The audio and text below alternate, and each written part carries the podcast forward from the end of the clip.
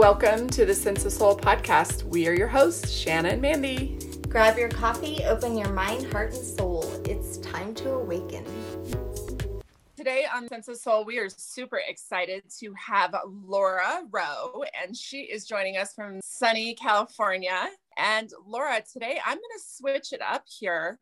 I'm going to ask you to introduce yourself, maybe talk a little bit about your career, and then talk a little bit about who Laura is on a soul level. Well, thank you. I'm so honored to be here. So, you know, we all are multifaceted people.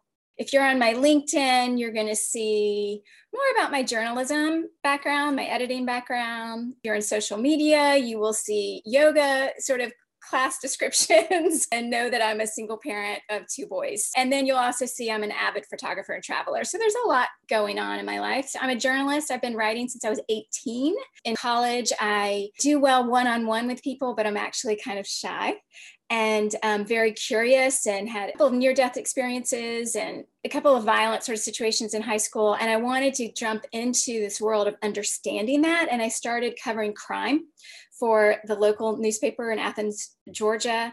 I've had an All Things Considered show on BBC when I was in college. I studied with the London Times and with the BBC abroad and for some Atlanta newspapers too while I was in college. So I instantly jumped into that world. I had a job before I even left school up in Maine. Then I worked at newspapers in Maryland and North Carolina and burned out super quickly. So, what I'll say is covering crime and politics, it's really difficult on the soul. I'm a firm believer of what you think about, you manifest. Covering murders and covering politicians and the environment, very important topics. But as an empath, I was carrying around with me. And so switched it up a little bit uh, when I was pregnant with my first son and I started writing for Fit Pregnancy magazine because I was writing for Inc. and Forbes and I didn't have time to actually read what to expect when you're expecting. And so I started pitching them. And then I got to cover oh all of these topics. I mean, I'll give you an example. I was giving birth to my son and they gave me an epidural because I just wouldn't chill out. It was like I didn't want one, but they were like, girl, you're just not, you know.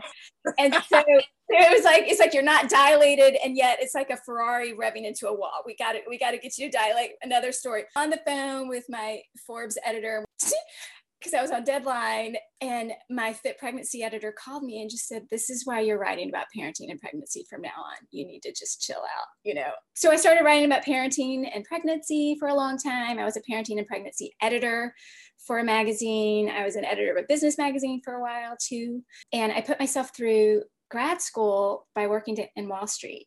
So working with analysts, wrote my first novel. And then I got married and I went on that track of just sort of traveling with my now ex-husband who's an international businessman and kind of putting family and him more you know on the forefront while i was an editor you know things happen. And uh, i've been a single mom now for 12 years. I've got a 12 year old i've got a 19 year old live in california and my journey really began through that process of dealing with all of that and I embraced yoga and I'm now working on my fourth novel. I'm really excited about that. So my creative writing is really on a soul level. I think all creative writing is.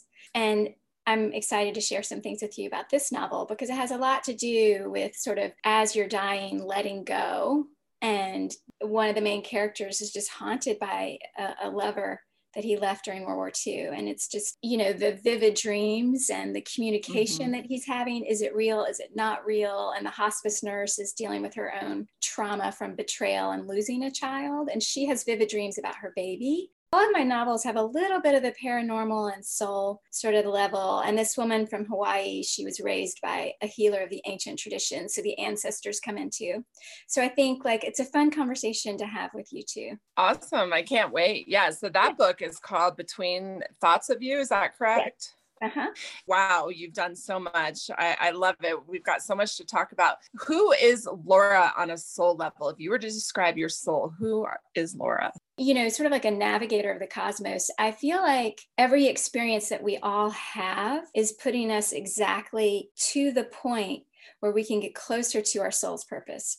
And we have that challenge of either opening it and accepting it and letting go, which I know that you really embraced with your Reiki and other things. But, you know, it's our purpose is just love and to be loved. So everything that has happened to me is like peeling an onion. And so, you know, yes, I've sort of survived a lot of things, but I feel like each one is just peeling me back to this place where I can relate more to other people and they can relate more to me. And it's all about trying to get closer to that point of just being love. Yeah. complicated thing. Is it what we do? Is it what we say? We experience and achieve. I think it comes into all of my writing. I know that you are into yoga and you were mentioning before we started recording that a lot of times you set an intention.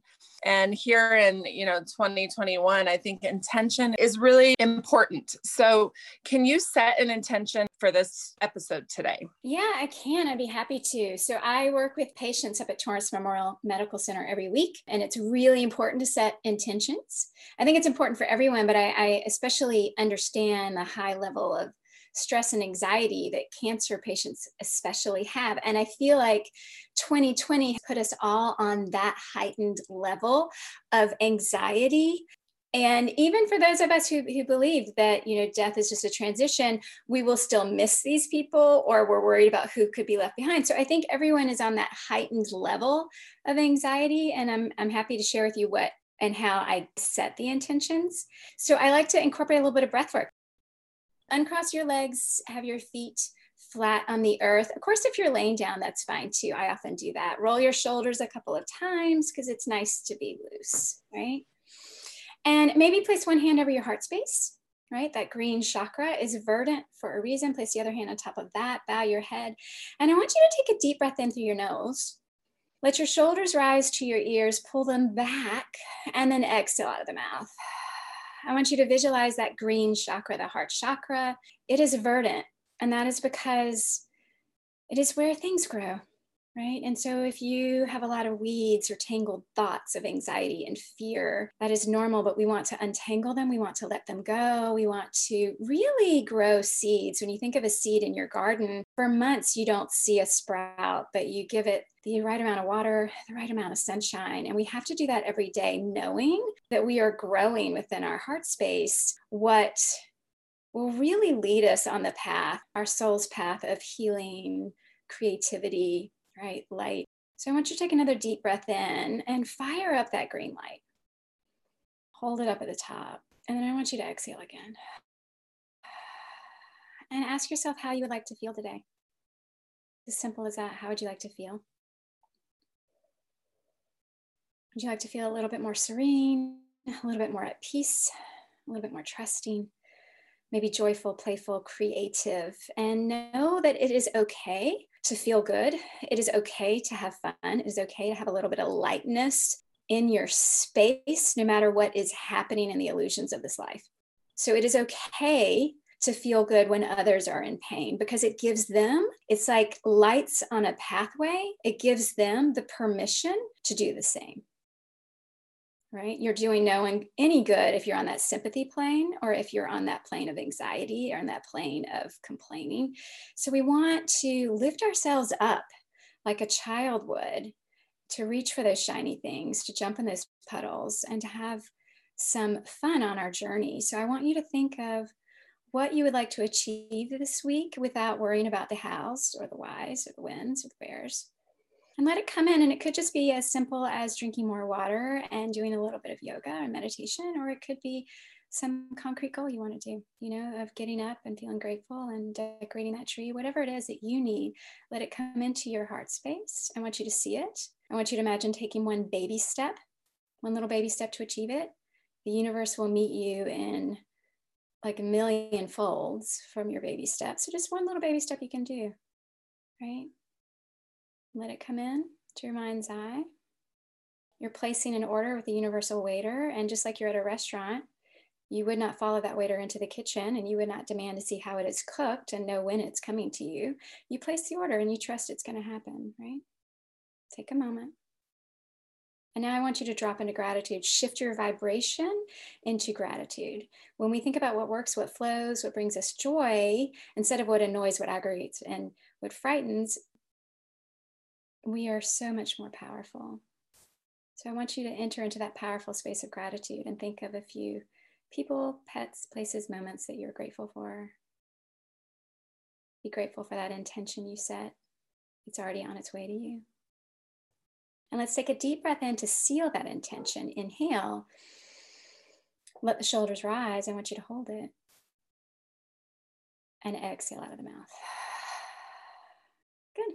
Thanks. That was great. Thank you. You're welcome. I'm so glad I asked you to do that. And I'm so sorry I just sprung it on you. I mean, you did amazing. uh, Thanks. So I was going to ask you, you used to interview murders and you were saying how you feel like when you were in the politics and interviewing people who had yeah. negative situations, because you're an empath, you felt like you took some of that. Is that right? Oh, I know I took some of that. And I was listening okay. to one of your latest podcasts with a light worker and about dreams, and things would enter into my dreams that did not need to be there. Right. I mean, I really am a firm believer that oh. it's as simple as just saying, I'm surrounded by light and you're protected. But when you're an empath, often, I don't know if you've ever felt this way, ladies, but like I can sometimes feel the pain of like my cancer patients, you know, and my hands are over them. And I don't mean that I take it on and relieve them because I'm not that kind of a person. I don't think, you know, I'm not uh, that kind of a healer, which I appreciate. But what I mean is that I can almost feel like a friend of mine who had broken some vertebrae in his neck for weeks. I would wake up with a massive crick in my neck and I would feel it. You know, I just feel like some of us empaths, we just take on these feelings and we have to be really careful about our energies because if, if it drags us down and we're not productive and we're not moving forward, right? So it's just navigating that. So when I was in my 20s, I was such an overachiever, like already working in college, you know, for the radio station, the BBC station and you know, and the newspapers, and even my senior year, I was working for a magazine in Maine, and then the the Maryland magazine or newspaper rather was really tricky for me because I was covering crime, and often I would be, you know, asked to ride along with police officers who were undercover going after narcotics dealers. And, you know, sometimes they would tie crack cocaine in a baggie onto their girlfriend's pregnant bellies because they know that they would shoot her so the police won't shoot them. And the little girl would only be 16 years old. That was their girlfriend, right? And you know, you see these images are covering like, you know, a murderer kept coming into the office and sitting beside me saying, Oh, let me help you. You know, thank you for trying to solve my wife and my mother in law's murder. And it ends up like he chopped their bodies up and put them, sprinkled them all across a farm in Annapolis. And, you know, and I'd been interacting with this person on a daily level. And it's like, you know, that was not needed for me and my soul's purpose right? And I entered journalism because, you know, I wanted answers and I liked talking to people. And I liked, you know, when, when the Environmental Protection Agency was trying to shut down all the chicken plants in Maryland because all of the chemicals were going into the bay and it was poisoning our fish and crabs. And you feel good about making a difference in a way because these things need to be reported on. And I still have such respect for my fellow journalists who are in the field covering real journalism that needs to be covered, especially when it's talking about, you know, how some of our immigrants are treated at the border or overseas. I think these are important topics, and how they navigate their own health and wellness is something that is challenging. And so for me, I had to get out. And I was writing a murder mystery novel, and I ended up getting into a, a program in New York, for my MFA, and and that was my out because I could no longer cover those topics anymore. It was really affecting me, affecting my sleep rhythms and my anxiety. And I didn't have the tools back then in my 20s. I did not have the tools. I hadn't discovered meditation and yoga. And I, I didn't have the tools, you know, to deal with it. Interesting enough. So I'm like obsessed with like true crime sometimes, which is very interesting. yeah, I do enjoy listening to it. And what's interesting is I've noticed is that and I, and I always have been even since I have filled my toolbox up with stuff that can help relax me but that is something that I go to when I am feeling like I've been feeling lately a little dissociated why mm-hmm. I go there I don't know possibly Eckhart Tolle like may describe this in his book um, New Earth mm-hmm. where he describes that sometimes when empaths or people who are highly sensitive are sensing like this pain or something like that, they have to associate it with something. And so they fill their time with something right like that which is then i'm thinking maybe that's why like people cut themselves or like hurt themselves in some way and maybe that's my way of experiencing or i'll listen, i'll watch a sad movie if i need to cry if i can't actually do it for myself and connect with those emotions yeah. but yeah i can feel them coming up you know watching like a good tearjerker has always been my go-to which i haven't done. I like i like this is us. That's like my weekly cry. Like you know what? I, I think you really hit upon a topic that I mean, that's a whole nother topic, but it, it just, a, a lot of, of Americans are desensitized. And i think like the main character of my of my novel uh, lulu like at one point she um she's running she's a she's a hospice nurse and she's running in this tuscan villa to her patient this old man and she steps on a shard of glass in her foot and she keeps running and the blood is going she mm-hmm. yanks it out she puts a towel over it and then she goes to him and it was really something that i could relate to which you triggered that in me just now because physical pain was something that reminded her she was alive and she oh. could handle that. Whereas emotional pain, she could not handle. You know, she could not right. handle the emotional pain. And it gave her something to immediately focus on, like Eckhart Tolle, immediately focus on the now. It's immediate something I could do in the immediate. And mm-hmm. so she goes to help this man who's dying and he's gasping for breath and he's trying to hold on and he can't handle the emotions of the dreams about his, you know, dead lover that's haunting yes. him and he can't handle the emotions. And it's just like they, they were just an, a yin and yang experience. And i've yeah. been like that before whereas like i have a high level of tolerance. I almost well i did die and come back but it's like i had spinal meningitis twice. And going through spinal taps and i've been through multiple of them because they weren't working and they had to keep redoing them. And apparently mm-hmm. that's one of the most painful things you can experience is spinal taps especially when they go wrong and they keep doing it. I could handle that but i couldn't handle some of the emotional things in my life. So it's yeah. it's interesting. I think that's maybe what we do is we detach mm-hmm. from that mm-hmm. emotional pain yes. and, and find something else. Maybe. Something wow. Yeah. And I think that for me personally, I think I know what it is. Like I have my mom is moving right now and there's all mm-hmm. these emotions around not having any parents here with me anymore and all this stuff. And instead of me actually just allowing me to experience yeah. that, I'm trying to fill that with something else. And I go to like the most gory true crime podcast I can possibly find to satisfy that in me. And I'm like, what the fuck is wrong with me? It's so disturbing. but, nothing wrong with you. I mean, at least you're not hitting the bourbon every night. You know what I mean? Right. I guess so. But I'm like, oh I, I don't have dreams about him, thank God but I could see how somebody would absolutely. So, can you tell us about your near death experience? Well, I mean, luckily, I sort of remember it, sort of don't. You know what I'm saying? Like it's kind of like childbirth in a way. like you know, mm-hmm. like you just sort of. Try, I mean, I've, I've met some women that really remember it over and over again, and I just don't. like, but, I don't either. Um, I don't either. I remember it, but I don't remember the pain. Yeah, totally. Yeah. Totally yeah. First time I had it. So, you know, you've got spinal and you've got viral meningitis, the kind that spreads at college campuses. You know, it spreads for a reason. And then the kind that I had is it's not contagious and you're really only supposed to get it once. Lightning doesn't strike twice. You're not supposed to ever get it twice. I got it twice, which is very interesting. So I, the first time I got it, I was six months old. And it's interesting. My book, Uriel's Mask, which I wrote before Between Thoughts of You, but this is what happens sometimes. Between Thoughts of You is getting published first. but in Uriel's Mask, a little bit of this story pops in. I mean, it's fiction, but of course, you, sometimes you sprinkle as an author some of your experiences, right? And so when I was six months old, I died and came back. So my dad is a doctor. He's head of pediatrics and genetics at Duke University, or he was for many years. And a nurse had called my mom. At that time, back then, doctors could spend three days at the hospital. Now they limit it. But back then, you know, they would make doctors when they were like interns on their rounds, whatever. And so he'd be gone for a long time. And I'm the youngest of four. So my mom's pretty exhausted. And this nurse called in the middle of the night, scared the bejesus out of her, as we say in the South, because I'm from North Carolina, said that she dreamed that her baby girl had died. My mom was like, what? And she runs into my nursery. I'm fine. But for the next two to three weeks, she's checking on me a lot more. You know, she's going in the nursery a lot.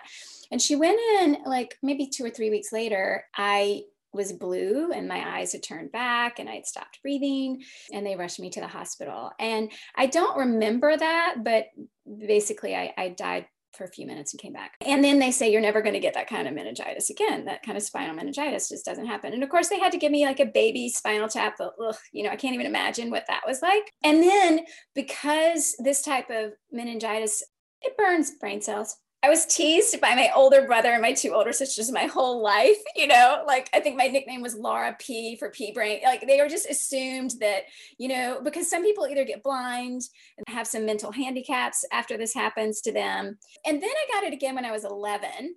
And my dad was living in London at the time because he got to have a sabbatical to work with scientists there. And because my mom had four kids, she didn't want to pull them all out of schools and that kind of thing. But because of that, I wasn't taken to the hospital and I was at home, and it, it got to the point where it, it, messes with your spinal cord big time, especially your cervical up at the very tip of your head. So if I turned my head one way, I would throw up. Turn my head the other way, I'd throw up. If I blinked, I would throw up, and I just I couldn't move. And so by the time we got to the hospital, it was a dangerous situation, and my dad was in London. All I remember is that the kids in the emergency room because they were in their 20s these doctors they could not get the spinal tap in the right place at the base of my spine and I wasn't completely numb. And so I channeled out of my body. And at that point, that's when I was flatlining. And so I remember going into the other in the waiting room and seeing my mom, and she was hysterical and crying and feeling like it was her fault. And finally, when I'm coming through, my dad is there. And you understand, like to fly from London to North Carolina is a big deal. There's no direct flights. So, it, I mean, we're talking hours later, but that's when I came back through. And he's a very dominating force. You know, he's head of pediatrics and genetics, and he's worked on some cures to some genetic disorders. Like, you have to study him now if you're getting eh, residency in pediatrics. And so, I mean, you know, to say those interns were intimidated is an understatement. And he's yelling at them for doing it wrong. And he decides he's going to do it course, he's a pediatrician. Does he know how to do it? I don't know. And he does it. And the pain was so excruciating that I, you know, they gave me more morphine. And at this point, I remember traveling out of my body, but I don't think it was a near death experience. I think it was part of the the experience of so much pain. I do believe that, you know, we can sort of astrally come out of our body through heightened awareness of pain. And that's what I was doing. And I could see it all and my mom in the next room. And so I was never the same again, though, after that. I had to stay in the hospital for two weeks. I was in a cancer ward because they didn't know where to put me. And it was a pediatric ward. And I would travel down and I would see these beautiful children and it really affected me and how sweet and kind the nurses were.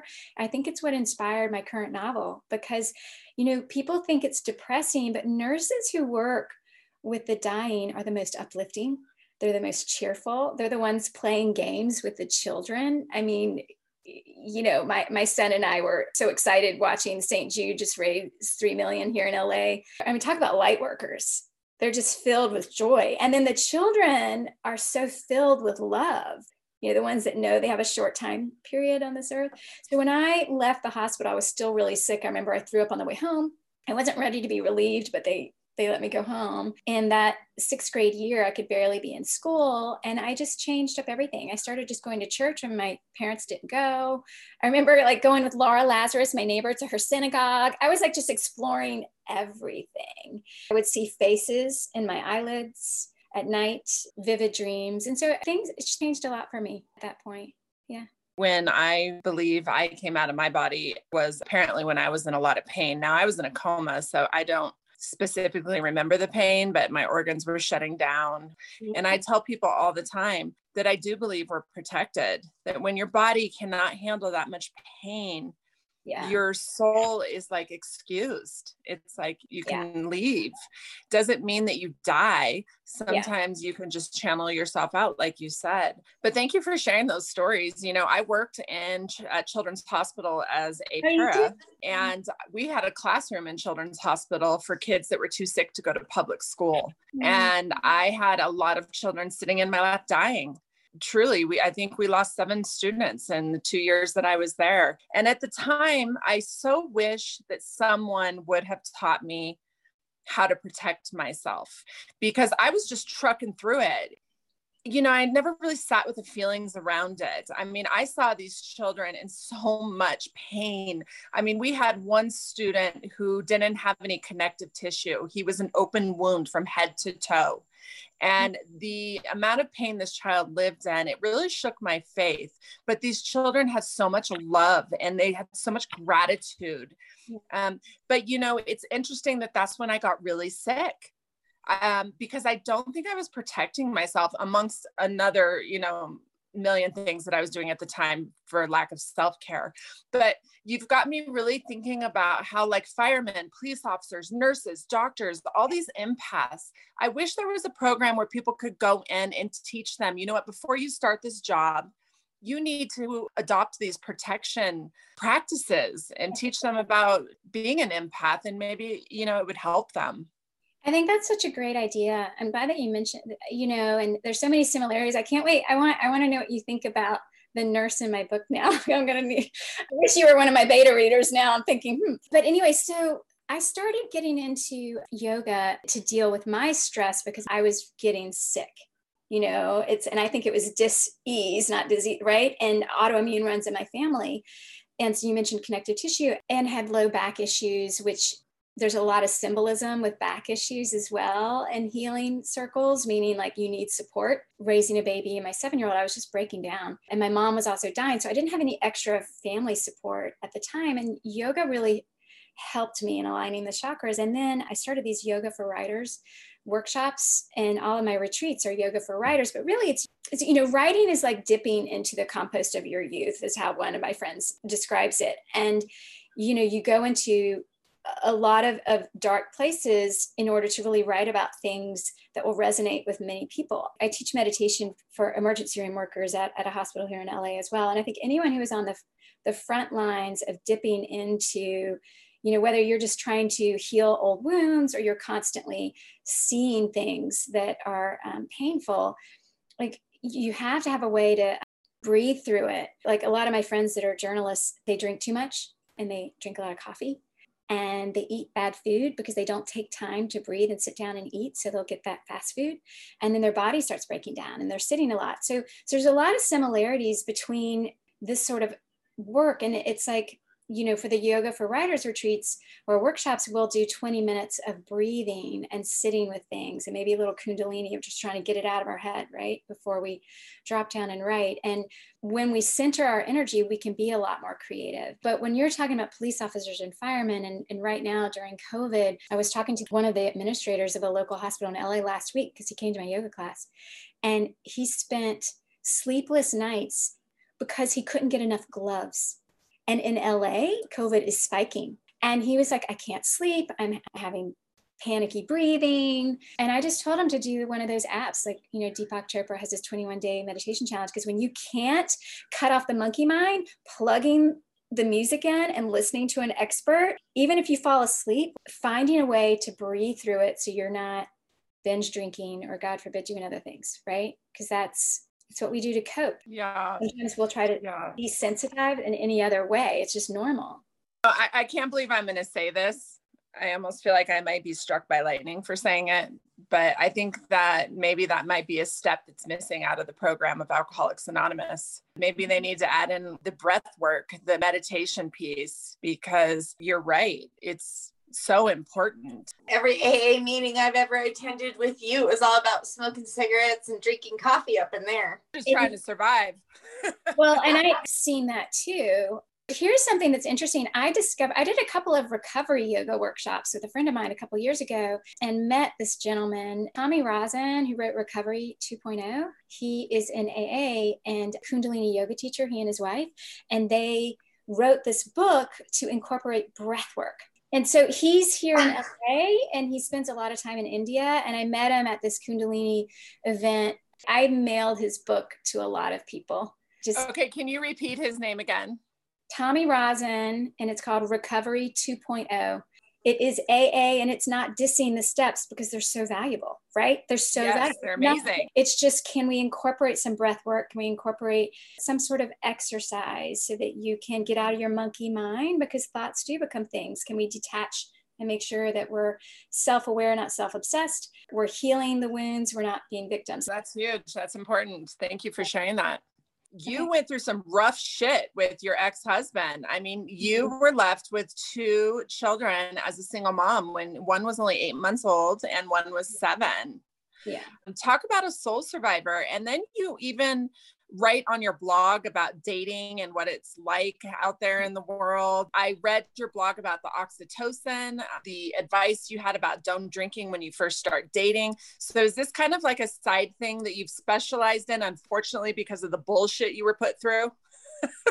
So when I first started the blog, it was Navigating Vita. And now, of course, I've transferred it to laurakrowe.com because I'm publishing my novels. So I'm a parenting editor, right? Or I was. I don't know why it is, but it just is. It's the rare dad who puts in 50 50, right? It's whether you're a single mom or not, we get into this exhaustive pattern of being the caretakers and doing a lot more. I think I think in some ways single moms they don't have the burden of expecting help. I see some of my married friends who expect help and are constantly disappointed. And that so we don't have that anymore. Once we're in acceptance, we're on our own. But it's the person who's not in acceptance do you know what I mean? And they're in that merry-go-round of someone promising to be there and they're not, promising to pick up the kids and they're not, promising to not introduce them to other people and they do, you know, and promising to pay child support and they don't. So there are different levels of single parenting. And what I can say is that I was looking for a space and a place to write about solutions, not venting, not bashing. Because when you vent and you bash, you get on this vibration of negativity, which reminds me of these, these Hallmark cards with this bitter old woman who's smoking cigarettes, holding a martini, and all she does is bash men. And like, I'm not that person. You know what I mean? Like, I even knew back then before I was teaching yoga, like, eh. But what was funny is that my blog being here in LA got some attention. You know, HuffPost, who I've written for, Dr. Drew had me on his show, and then he wanted me to be like a life changer. And I was managing this website and and then I got on the dating show for Queen Latifah and it was just like but what was happening is that I was portrayed as this like sweet victim and then oh and then I was asked to be on a reality TV show called The Biggest Compromise. It was based after the biggest loser the same people and my ex-husband and i were supposed to be dropped into a jungle with five other ex-couples and those who could work out their shit right? Oh my God. yes. Those who could work out their shit would get full ride scholarships basically for both their children. And and the more I said no, it's just like a man. The more you say no, the more they chase you. And so the more that I said no, like I didn't want to be like this Kardashian and my kids one day watching it because I knew like I'm a very petite person. So I'm this petite Southern sweet yoga teacher, and there would be some like Amazon woman, you know, like like, like, yelling at me, and I was just like, that is so not what I'm putting out in the world, but I could have made so much money, right? Because they kept offering me more, more money and a full time nanny and all this stuff. And that was a time when my ex husband and I had like the biggest laugh because he was like, Thank you so much for not wanting to do that. Holy crap. Like, you know, like they would just, they would drag all of our shit out into the forefront. And we're like, ah, you know, so it's interesting, like that blog, Navigating Vita, and the stuff that I was writing about, because again, being a journalist, I would interview people. So I interviewed a psychiatrist who has written best-selling books like Getting to I Do. That's the article that you read. And she had advice for me about dating. And she actually was our therapist. My ex-husband and i she was our therapist. She agreed to be our therapist. Isn't that funny? And so i was able to interview her because she was was on a tv show for a long time too. And it was unraveling divorce. And anyway she's so, so la right? Her advice was in the first three dates don't drink alcohol. You need chemistry but assess real chemistry and then the other thing is is that really your intuition which i love because a lot of doctors, she's an MD, psychiatrists or MDs, don't really talk about the intuition. But she was like, women are always more connected to their intuition than men. It's just because we're more right brain, left brain, because we multitask. There's neuroplasticity that builds when you go left brain, right brain, left brain, right brain. When you do things in a different way, and men can get more rigid, they don't multitask and they want to keep doing it their way. And as they get older, they get more set, which is interesting. So, long and short of it, she was like, you can take advantage of that connection to your intuition. And you can assess, even in the first two dates, whether he's genuinely a kind person because you want a compassionate, kind partner in your life more than you want the six pack abs you know, and the sexy eyes. Like at the end of the day, growing old with that, a selfish person isn't what you want. She's the one that told me to divorce my husband. She basically records every therapy session with a spouse. She cut it mm-hmm. off. She looked at my ex husband and she was like, get the F out of my room. Wow. We were supposed to be working on it. We, we signed a contract really believes in marriage and that like even infidelity can get you closer because oftentimes it, it opens up wounds that you you guys can both talk about and respect each other more and come on that level. But when it's not happening and one person is just constantly i was in a state of like post-traumatic stress never knowing what was going to happen next. It ends up like a little bit of that is in the book that i'm currently writing called jupiter's weight. There's a scene where a girl she's hiking and suddenly she disassociates and she doesn't know where she is. Because that happened to me at one point during that three month period of him going back and forth back and forth back and forth and i'm just insane and, and i'm not allowed to tell anyone so none of my family knows and i'm just falling apart and i just moved from london and i just lost my job as a parenting editor and my mom was dying. Heightened level of anxiety. Sometimes you can have temporary amnesia. That happened to agatha christie when her husband was cheating on her. Like that's a whole nother story but that inspired my next novel. And I was walking down the street with Jamesy, my little one, in a papoose, you know, a Bjorn. And I just dropped my seven year old off for a play date. And then suddenly I didn't know where I was. Like I didn't recognize the street. I mean, this is just Manhattan Beach. It's just cute little beach houses, and you walk to little stores and appear. But I suddenly didn't know where I was. I got dizzy and I fell. And luckily, I didn't fall on top of the baby. I fell to the side. It took like maybe 30 seconds before I came through and I got up. And then I started researching amnesia and I found all these cases. And there were a lot of them were women. Like, and it triggered me. You know, it's almost like those soap operas where someone always has amnesia. But when you have like heightened, heightened, heightened level of anxiety and you don't allow yourself to feel and you're caring for everyone else, it just can. That was when I started my blog. It put me on a path where suddenly like when i was monitoring this like intranet for dr drew's life changer show it was all this male bashing. He's a bastard. He's a this. He's a that. And look what he said to him. And then these women were i noticed were getting together and drinking a lot of wine. And when you drink a lot of wine your little kids are going to hear what you're saying and they need to love their dads no matter what happened between you they need that love especially boys they need that love because they think their father is their mirror and they need to feel that this person has some goodness in them. And rarely is someone that like evil sociopath in this world. We're all shades of gray. And and that's something that my current book is about what is love. Is love what you do to someone else? Can you still really love that person and yet you treated them wrong? Because the way we treat others is really about what we're carrying in ourselves the pain we have within ourselves. If somebody hurts you it's not that you're not worthy and it's not something you did and in relationships it's rarely about the sex not being good. You know all these people that think you know something was happening there. It has to do with the pain of that other person. And so i've come to like completely forgive my ex-husband. He went through a lot in his childhood. He had lost his father who he was very close to. And he had this sense of how much time do I have left on this earth? And he was panicking and he was working in a very young company back when MySpace was something wanting to feel free and young and this fear of like well i'm going to die young too like my dad and i think that had a lot to do with it and i think he loves his boys dearly and so i've just let it go and you know if all of that did not happen i don't think i would have been on my path to creative writing and yoga isn't that interesting? Because I was putting his career first and I wanted to earn money, the full-time editing job. And, and then of course I had this perfectionist thing of with my older mm-hmm. son in London, I don't think that I would be on this path. Yeah.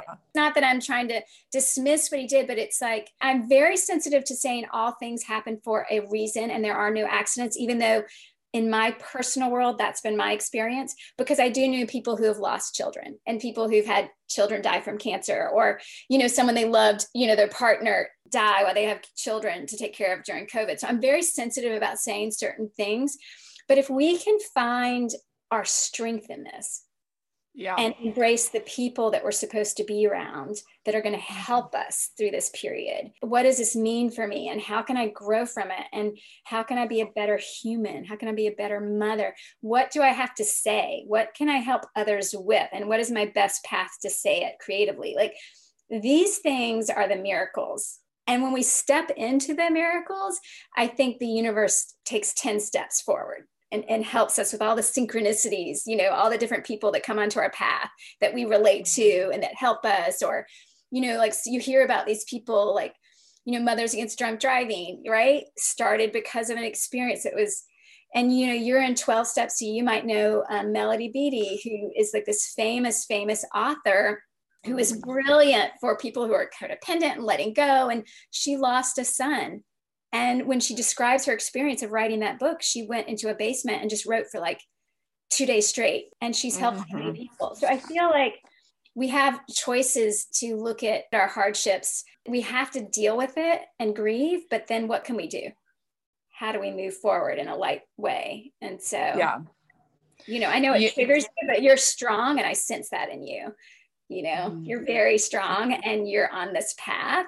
And maybe mm-hmm you wouldn't be on this path. I don't know. Yeah. Um, There's a couple things that stuck out to me that you talked about, and that is, you know, instead of sitting around and man bashing or bashing yeah. the situation and drinking wine and sitting around, I mean, all you're doing is giving it more power when you're doing that.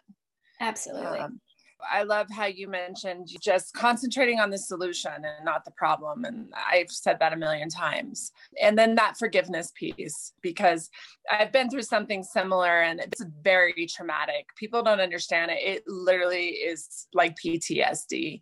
And there's a lot of support out there. If anyone has ever been through something like that, I really liked Affair Recovery. His name is Samuel. He has an amazing YouTube page. And it's interesting. It's about him and his wife and what they went through in their marriage. And they have infidelity retreats all around the world, and they are amazing.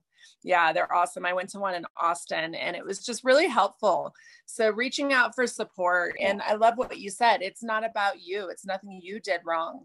It's not that you weren't putting out enough or not looking hot enough. And it's also you know? you're not enough. Like I love the so hum meditation. I am. I do that often in my classes in, in Shavasana. And I'll just say, like a whisper from the universe, what comes in is what you already are. And I want you to bring it in. And we go through it. I am enough.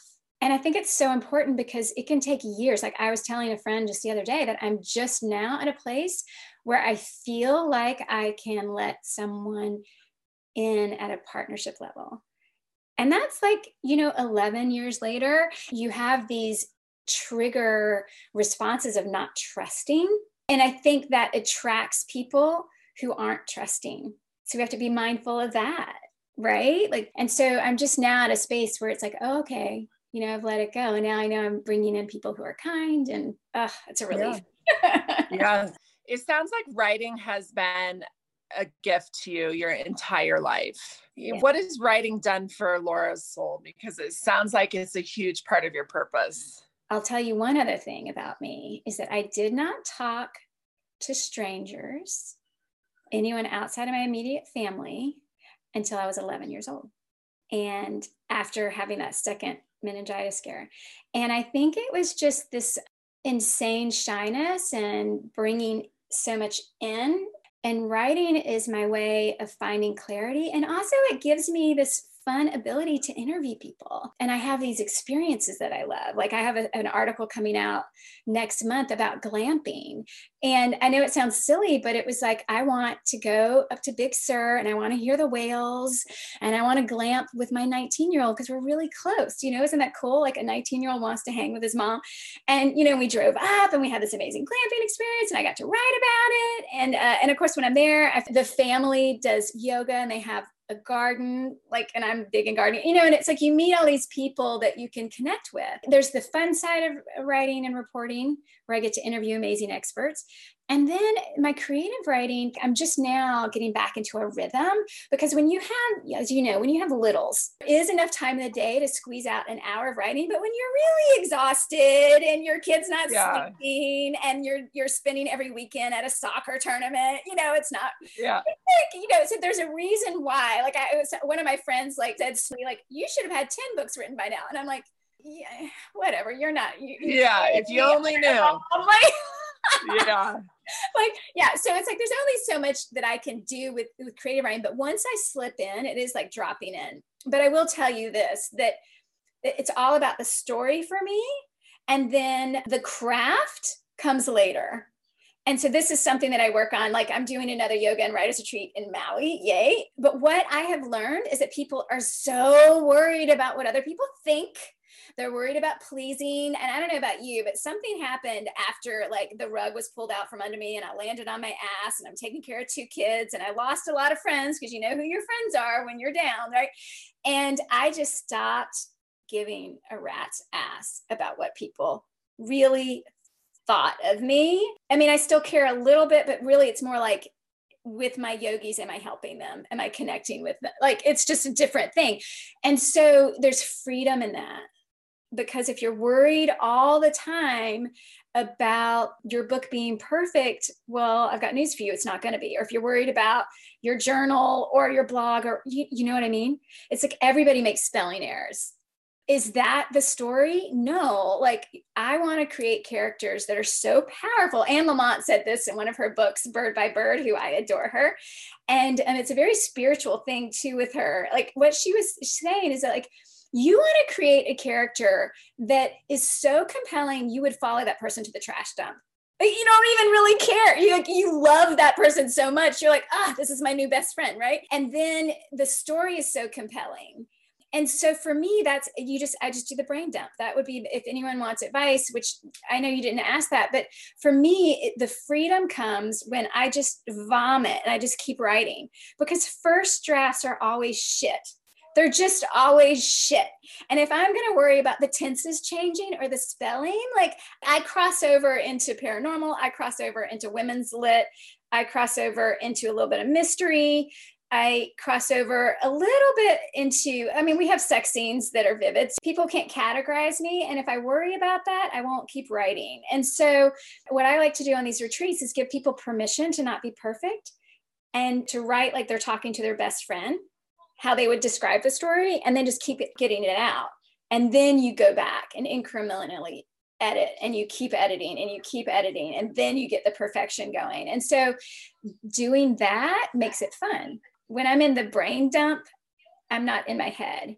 But you know, now I'm in my head a little bit because we're you know promoting between thoughts of you right now and so i've had to re-edit some chapters and it's currently being edited by an editing team at simon and schuster and they found a bunch of spelling errors. And then i sort of got in my head again and then i, I come back to the breathing and that's where the, the meditation and breathing and yoga helps me just like let it go. It helps me go on a journey and then i try to let the characters carry me through like let them speak to me. It can be fun and not always torturous do you think are these characters completely made up? Are they guides? Are they people presented through past life regressions or dreams? Or like do you feel like they're ancestors or all the above? That's a good question. I love that question. Okay so what's funny is that i had beta readers for between thoughts of you and that was kind of fun. And what was interesting is that two of my beta readers, one was my sister and one was one of my best friends, they were convinced that Lulu was me. And what was funny, Lulu is my main character. Between Thoughts of You's main character is half Japanese Hawaiian, half German. She's a hospice nurse. Her husband cheats on her with her best friend three months after their baby dies and she has nothing to live for. And so she takes a job in Tuscany, taking care of a, a millionaire who wants to die in his Tuscan villa. He's a New York millionaire. But anyway, so you know, you go back and forth between their stories. What was funny is that I was just cracking up because I'm nothing like Lulu. Like, like I would like to be her. Like she is so strong and really like confident, super confident. If someone talks to her, like Polly, the old man that she's taking care of, her patient's son, falls in love with her and he's a total New York playboy and she just sees right through him. I mean, she even thinks thing like things like, uh, you know, he's trying to play me or he'll ask her lots of questions because she was poor. You know, she grew up on a farm in Hawaii with her, you know, great aunt who was a healer and, you know, a lot of people didn't couldn't even pay for the healing. They would drop off a chicken. You know, I mean, it's she'd never left the island before. And this this like playboy millionaire from New York, he had traveled the world and done drugs in Ibiza. And you know, he's asking her what she'd done on her bucket list. She didn't have a bucket list. She took care of her great aunt. She took care of her husband that she knew since she was three, like helping him with his career. She worked as a nurse. You know, she was like, he doesn't even know how to live for other people. Like she's just looking at him, and through her smile, she doesn't say anything. She's like, I don't owe you anything.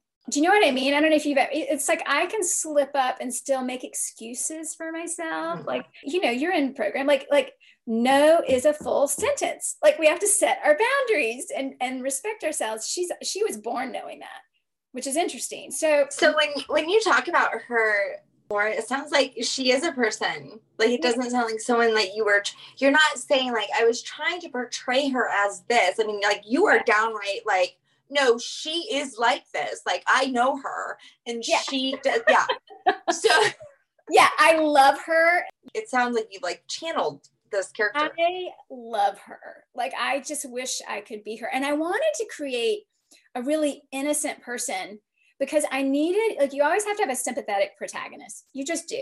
Right. And I wanted someone that people would champion and want to keep reading because it's like, you know, you just, and so I wanted a really, really innocent person who went through infidelity because I felt like it just it added more sense of um, compassion in the reader and you know the japanese culture and the hawaiian culture i mean i'm enamored by both like i think i was a geisha in another life honestly and i'm really enamored by both and i just i wanted someone who you know, met her husband at three and they had been best friends and high school sweethearts and she married him. That was her first kiss, her first everything. And you only hear about that in previous generations. Like my mom was like that. I have that. So, okay, you, will relate to Lulu. So, you know, Lulu's with Akane and she thinks he's her everything. And she's finding out once she's in Tuscany and she has that distance and she's working every day with this old man, like the old man's stories triggers her own because he left a woman after World War II. He had promised to marry her. She was the daughter of a Japanese general. He was madly in love with her and he promised to marry her. And then he never went back for her. And so wait, which book is this? Between Thoughts of You that's coming out in January. So okay, I'm gonna have to get that book then. I'll send it to you. And so for me, it was like you were asking if I was her or if I channel her. I don't really know. I wanted to create this innocent character. And the more I got into her character, the more she spoke to me. So Uriel's Mask is based on a real story. That's just what inspired it? it. My parents picked a farm in North Carolina to move to. They, they were in Boston. My dad did some studying up at Cambridge for three years and then they came back. They moved into this house that butted up on a former slave farm the day I was born, May 27th. Oh, okay. And what's interesting, when my mom, we had to send, she got early onset Alzheimer's. So we had to put her into a facility. But the mm-hmm. day we sold the house, or rather, I'm sorry, I have it wrong. The day the next family moved into the house was on my birthday, May 27th. When I was a reporter in the North Carolina mountains, I read about this this woman who she was in her like late 80s, maybe early 90s, and she was the daughter of a freed slave. Yeah, and she would okay. sit by the river in Asheville, North Carolina, yeah and she would feel spirits come into her eyelids and she'd feel their pain more than anything. And so she would create masks that would represent them because she wanted them to be seen and to know that they weren't bad because it was mostly shame. These these slaves felt shame for what yes. how people treated them. And what happened is that someone from the whitney museum of new york a curator went to asheville and bought up all of this woman's masks some of the masks were sold at auction at sotheby's the masks looked like slave artwork from ghana that slaves were making. And how would she know that? So the way it was marketed in New York was this is the closest thing to slave art that we have in America. And so they oh. sold a top dollar, and she was able to put all of her great grandchildren through college because they were stuck in poverty, you know? And, and so that this is a true story then. So Uriel's Mask is a fictionalized version where that is the inspiration, but you know the story happens many many years later. There's so many different ways to tell a story right? Like how do you tell a story? And so the story of uriel's mask is through uriel this girl who in, inherits one of these masks and she later sells it and it and it creates her freedom because she needed freedom from a lot of trauma childhood abuse all this stuff. And and the story gets into a lot of black and white drama in the south. And you know and so it's it's very little about the mask but you know and and this woman's story but that's what created it all. And so there's so many different ways to tell a story and that's something that i love. But what's interesting is that i had this amazing agent this was like four years ago. And then the book didn't sell because it's a big book. And mm-hmm. debut authors are told, hey, if you want to sell to millennials, guess what? They don't read and they need it to be short. And this is too big. Who do you think you are? You're not Pat Conroy. Like your first book needs to be really small. And so she had told me, though, write me a short book. I want two main characters and I want each chapter to be like its own short story. So you put it down, you pick it back up, put it down, you put, you know, it's easy. And so that's where Between Thoughts of You came in. And so oh, I think. Uriel's Mask is really like, it's my heart, you know, like that yeah, book. Okay. I carried it with me. I carried that newspaper clipping from Asheville, North Carolina with me through all these moves to Maryland, to Maine, to London, to Atlanta, to New York. Like I knew I was going to do something with it. And so for me, it's like, I can't wait for it to find a home in the right publishing house. And I can't wait for that. I'm excited for it. But Between mm-hmm. yeah. Thoughts of You is all about love. What is love? I think everyone can relate to that. Like the person that you can't get out of your head, no matter where you travel, wherever you go, there you are, and you're still thinking about that person. How do you get over grief? And, you know, Lulu's husband did love her. Like it wasn't even about her when he cheated on her. Right. And it's like grappling with that is one of the hardest things we can ever grapple with on this planet. That book is compelling and I and I do love it, but it's smaller and it's bite-sized and easier to read. Whereas Uriel's Mask took me a long time. It, it took me a long time. I think, I mean, honestly, I can say I've been working on it for 20 years, but it's the story that is so compelling. I got goosies when I was reading about this old lady who was asked by journalists it was the winston-salem journal did a cover article for their entertainment section about her mask and when this guy was asking her you know and he was so type a and disconnected and he's like well what do you mean? It was just interesting. Like he was asking her how she created the mask and she was just like honey you just feel it. You either feel it or you don't. Like she knew he wouldn't understand. Mm-hmm. but what she had wrote about was just seeing different different visions behind her eyelids. And mm-hmm. and like a face would come in she would take a deep breath and lean into this tree she was sitting beside by the river. And then the face would go away and then the feelings overwhelmed her. And she said it was always shame and longing and sometimes anger. And you know when you think about all these women that, that there's a space at the french broad river in asheville where a lot of the slaves washed their clothes back then that's what they would and i went to the museum i went to asheville to really look at pictures and you would see these bamboo baskets or not bamboo but just wicker or some sort of baskets that were rectangular and long that would go down their spine and they would carry the laundry down there and they'd do the linens and they wow. where i was raised was on a former tobacco farm and it still had slave quarters and a big tobacco barn that I used to go in and play in when I was little. And I would sit you know, by pine trees, like during the horse trails. And I would imagine what it was like 100, 200 years ago. When I was reading mm-hmm. about her leaning against the tree, it's beautiful. It says she moved her spine until it felt a soft place to settle. The right side of her neck and arm throbbed. I can't wait to read the whole thing, honestly. I think it's beautiful. Well, I'm, I'm waiting to find a home for it because it's the story is so close to me, you know? Yeah, I understand. It sounds like it's your baby. it's one of your babies. It's one of my babies. I can't wait to read that book. I'm so excited. I will send you. Yeah. Yes. Well, thank you for sharing your story. And on Sense of Soul, we do this thing called Break That Shit Down. It's called BTSD. And now it's time for Break That Shit Down. Something that's been on my heart for years when we're fearful we shut down. We don't look people in the eyes. We don't smile. We don't open our heart space. You know, if I'm afraid of what you think of me, I'm not really going to be me. If I'm afraid that I'll fail, I won't try. If I'm afraid I'm going to get sick, I usually do. I usually manifest what I'm afraid of. It's like one of my grandmothers used to say, don't go looking for trouble. Whatever I can do to get out of fear is going to get me closer to a healthy vibration of love because I am going to have my moments of being in fear, right? That's just normal. And whatever I can do to be more solution oriented. So, whether that's cutting off the news, that doesn't mean I don't care about COVID numbers, but maybe I can't mentally handle that right now. Being more present because the now is all I have, right? That's, and that's going to get me out of my past and that's going to get me out of my future. And for me, it's all about fear. If you've ever been lost, and you're trying to find your way and you're getting exhausted. Like if you're hiking you've lost your way and you're trying to find your way it starts building like a snowball like this fear and this anxiety. And the minute you give up that's usually at the point where you're almost finding the answer right?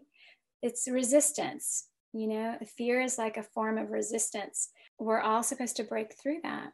Whatever that means however that works for you. For me it's breath work it's yoga it's meditation and writing and whatever works for you or anyone that's listening if you're super afraid of something maybe just stop and pause and ask why without judgment you know and, and push through but that's that's me breaking my shit down today Great job. Love it. Well, it has been such a pleasure. So, Laura, can you also tell our listeners where they can find your book? It'll be on Amazon and Barnes and Noble called Between Thoughts of You.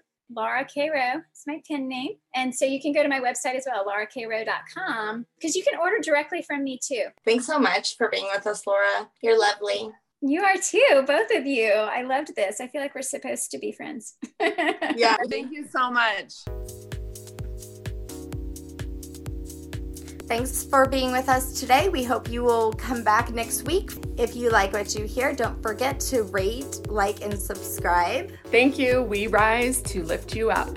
Thanks for listening.